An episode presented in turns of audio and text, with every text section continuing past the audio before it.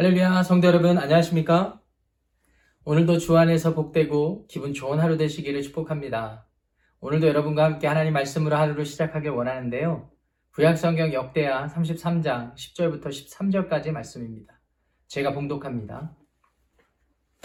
여호와께서 문하세와 그의 백성에게 이르셨으나 그들이 듣지 아니하므로 여호와께서 아수르 왕의 군대 지휘관들이 와서 치게 하심에 그들이 문하세를 사로잡고 쇠사슬로 결박하여 바벨론으로 끌고 간지라 그가 환란을 당하여 그의 하나님 여호와께 간구하고 그의 조상들의 하나님 앞에 크게 겸손하여 기도하였으므로 하나님이 그의 기도를 받으시며 그의 간구를 들으시사 그가 예루살렘에 돌아와서 다시 왕 위에 앉게 하심에 문하세가 그제서야 여호와께서 하나님이신 줄을 알았더라. 아멘. 하나님의 말씀입니다. 여러분, 여러분들은 여러분들의 삶 속에서 행했던 가장 잘했던 그 일이 무엇이라고 생각합니까? 어떤 분들은 지금의 배우자를 만나 결혼한 그 일이라고 말할 수도 있고, 또 어떤 분들은 미국으로 이민, 이민 오기를 결정하고 그 일을 실행한 거라고 말할 수 있을 것입니다. 무엇이든 간에 여러분들의 삶의 각자의 처지에서 행했던, 결정하고 내렸던, 그래서 진행했던 모든 행위의 결과들을 응원하고 주님 안에서 축복합니다. 그런데요, 제가 바라고 소망하기에는 그 어떤 것들보다 여러분들의 앞으로의 삶 가운데 모든 것들을 다 종합해서, 통합하여서 여러분들의 삶 속에서 제일 잘한 일이 여러분들의 인생 속에서 예수 그리스도를 삶의 주인으로 모셔드린 그 일이기를 간절히 축원합니다.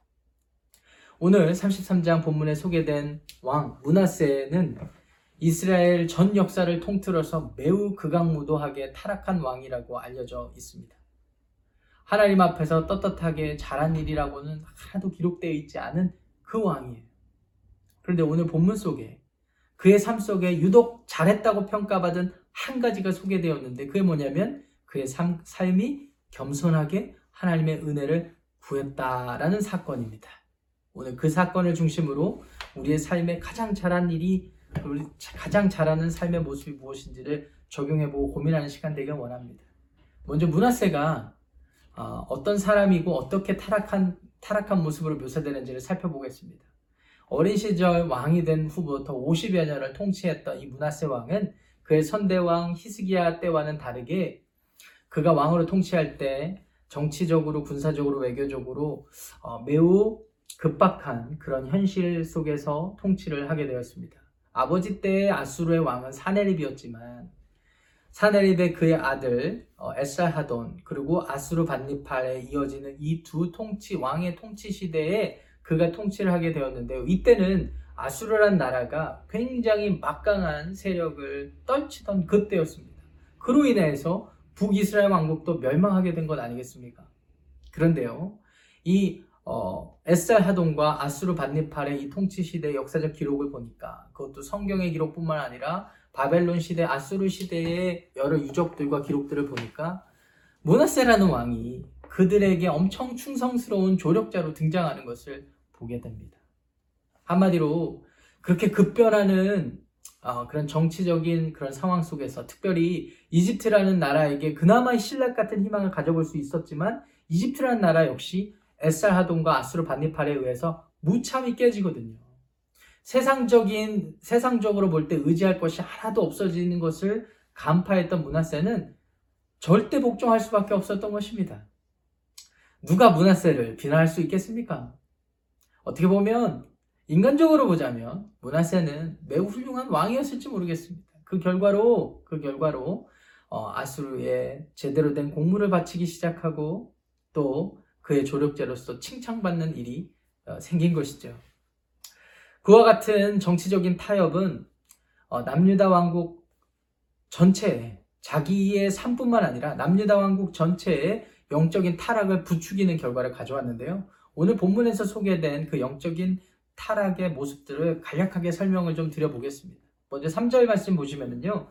선대왕 아버지 히스기야가 모든 어, 뒤집어 엎었던 개혁했던 산당을 다시 짓고 바알, 아세라, 이방신이죠. 이방신을 세우고 그리고 1월 성신 어, 이집트나 여러 다른 이방 민족들이 따르던 그런 어, 주술적인 또 그리고 이방 신들을 이렇게 섬기기 시작했습니다. 6절 중반절 보니까 점치는 사술, 요술, 신접한 자, 박수를 신임하였다 이렇게 되어 있습니다. 한마디로 점치는 행위가 성행하게 된 것이고요. 그리고 죽은 자들을 소환하는 이 신접한 자들을 통하여서 그들의 지혜와 능력을 묻는 그 일들이 성행하게 된 것입니다. 여기에 더하여서 6절 상반절 보니까 그의 조부 아하스도 했던 흰노마의 아들 골짜기에 가서 그의 아들들을 제물로 바치는 그 짓까지 하게 된 것입니다. 이방적인 전통이었죠. 신명기서의 기록에 따르면 하나님께서 절대 금지한 그것입니다. 그런데 이 문하세가 했던 가장 악한 일은 아직 남아 있습니다. 그것은 뭐냐면 여호와의 성전에 그 모든 이방 신들을 드린 것입니다. 그러니까 한마디로 성전 안에 여호와를 섬기는 제단이 있지만 그 옆에 주변에 아까 제가 말씀드렸던 바알과 아세라와 1월 성신과 여러 이방 신들을 섬기는 제단을 하나씩 하나씩 세웠던 것이에요. 이것은 무엇을 의미하냐면 나 외에는 다른 신들을 두지 말라는 여호와의 율법을 1차로 어긴 것이고요. 그 유일신을 믿지 않겠다는 의지가 반영돼서 결과적으로는 다신적인 국가로 만들어버린 것입니다. 여호와뿐만 아니라 필요할 때 섬기는 여러 신들을 그 성전에 하나님의 성전에 드린 그것 말입니다. 이게 얼마나 악하고 타락한 행위였는지 모릅니다. 결국 문하세는 자신만 영적으로 파괴 타락하게 된 것이 아니라 이 남유다 왕국 이스라엘의 역사를 바꿔버리는 그 같은 악한 일을 저질렀던 것이죠. 여기까지만 문하세의 행적을 살펴보면 여러분 어떤 생각이 드십니까?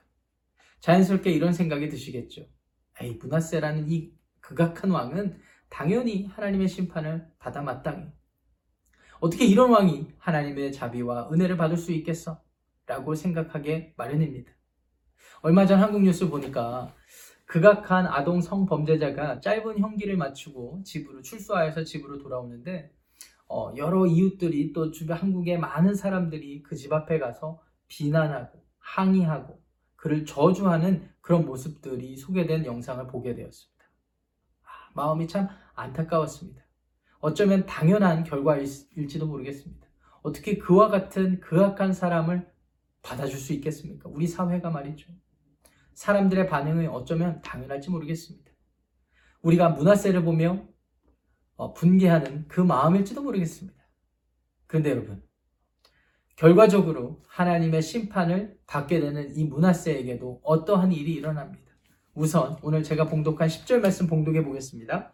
여호와께서 문하세와 그의 백성에게 이르셨으나 그들이 듣지 아니하므로 이 문하세가 하나님의 하나님의 그 경고를 듣게 돼요. 이것도 은혜입니다.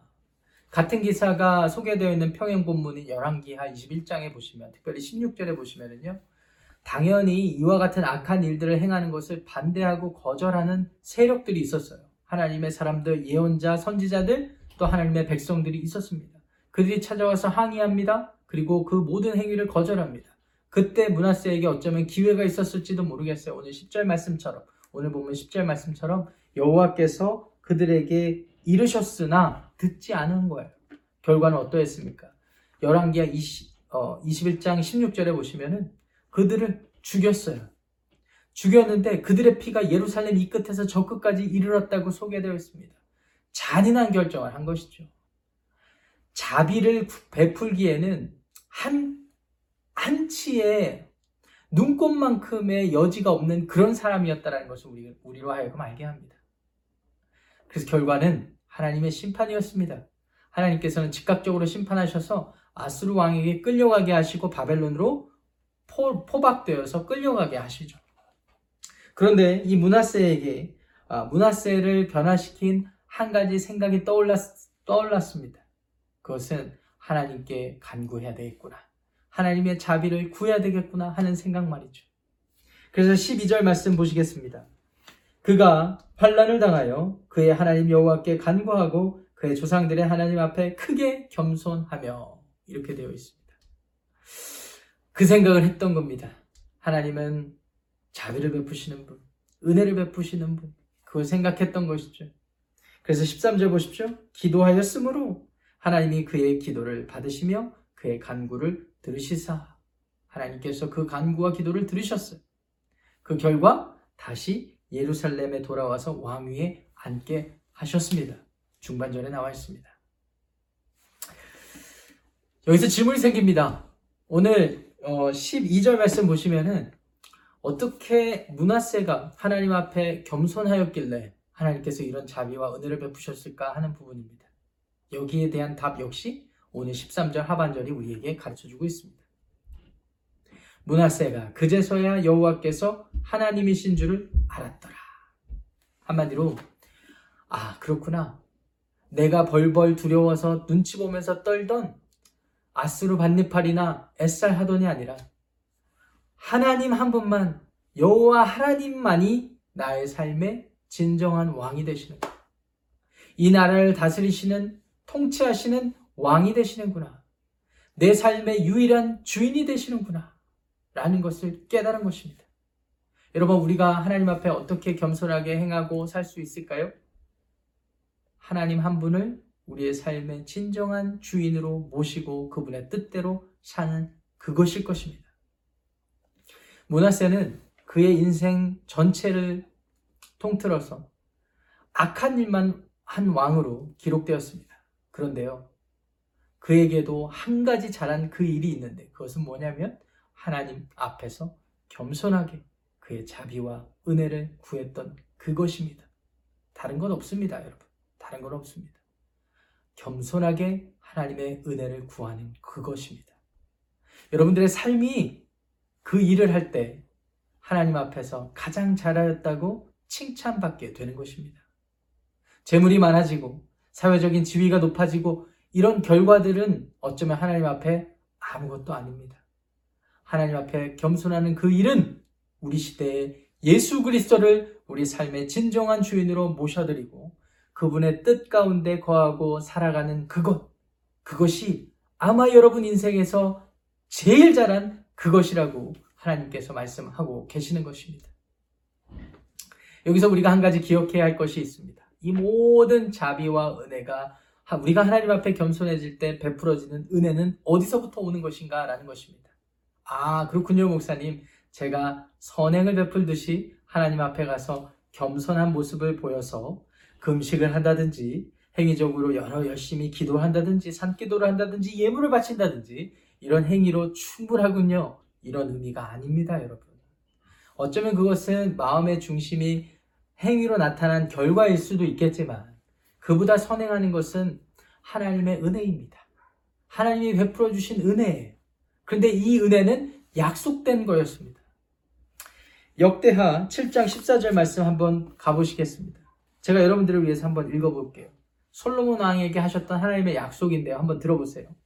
내 이름으로 일컫는 내 백성이 그들의 악한 길에서 떠나 스스로 낮추고 기도하여 내 얼굴을 찾으면 내가 하늘에서 듣고 그들의 죄를 사하고 그들의 땅을 고칠지라. 아멘. 하나님께서 약속하신 말씀이었습니다. 어쩌면 역대의 기자가 우리에게 교훈하고자 하는 바는 이것입니다. 열왕기하 21장의 본문에서는 그냥 문하세의 업적을 악을 행하고만 왕으로 그냥 끝맺음하고 있는데요. 역대기 기자는 거기에서 한 걸음 더 나아갔습니다. 왜 그랬을까요? 하나님께서는 그렇게 극악무도한 왕이라 할지라도 그가 악을 행했던 그 자리에서 겸손하게 하나님께로 돌이키기만 한다면 우리에겐 소망이 있다. 우리에게는 비전이 있다. 우리에게는 미래가 있다. 라는 것을 강조하고 교훈하는 것입니다. 성도 여러분, 제가 아까 소개했던 성범죄자 얼마나 악해요? 어떻게 용납해요? 오늘 본문에 소개된 문하세 하나님께서 왜 용납하세요? 우리는 그 이유를 알지 못해요. 그런데 여러분, 하나님께서는 어쩌면 문하세보다 더 악하다고 여기실지 모르는 우리조차 용납하셨다라는 것을 기억하시기를 바랍니다. 그의 외아들 독생자 예수 그리스도를 이 땅에 보내시고 나의 모든 죄악을 그에게 담당시키심으로 그를 죽이시고 이제 그를 내 삶의 주인으로 영접한 우리로 하여금 용납해 주신 하나님의 그 자비와 은혜. 여러분 그거 기억하셔야 됩니다.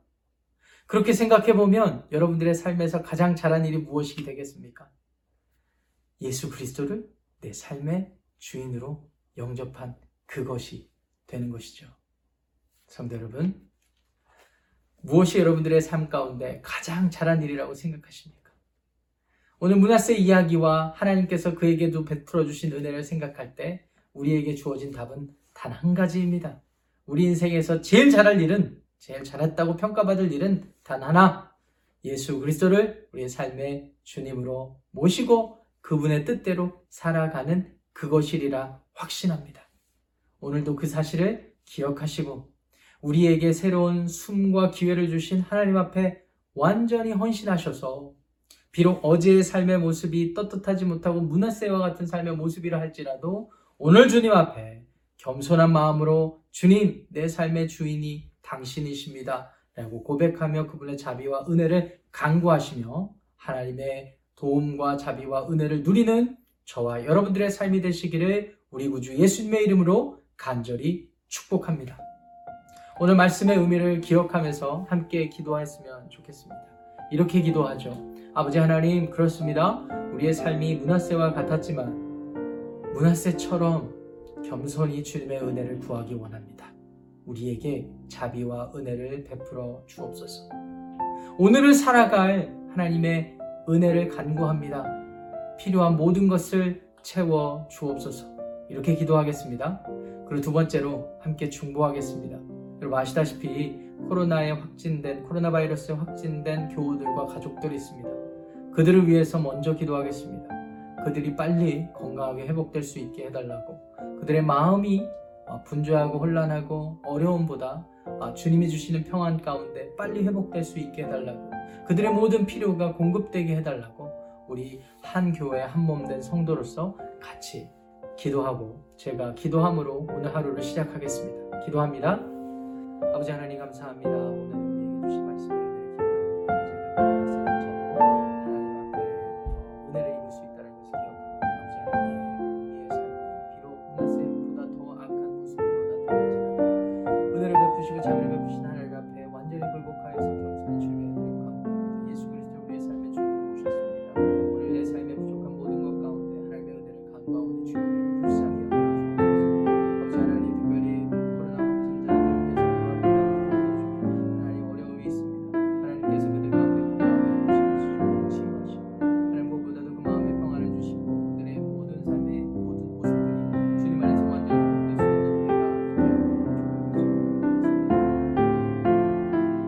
거룩하신 아버지 하나님 오늘 주신 말씀 기억하며 감사합니다. 아버지 하나님 문하세조차도 하나님 앞에서 은혜를 입을 수 있음을 기억합니다. 그 모든 것은 하나님의 자비를 베푸시는 그 은혜 때문이라는 것을 기억합니다. 주님 앞에 겸손하기 원합니다. 오늘 우리의 생각과 지혜와 경험을 쫓아 살지 않게 하시고 나의 삶의 주인 되시는 예수 그리스도 안에 거하게 하여 주옵소서.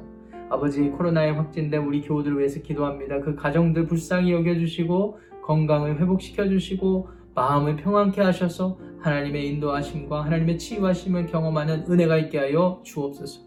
오늘 하루를 주님 안에서 시작하기 원합니다. 주의 말씀 안에서 복되고 건강케 하여 주옵소서. 예수님의 이름으로 기도합니다. 아멘.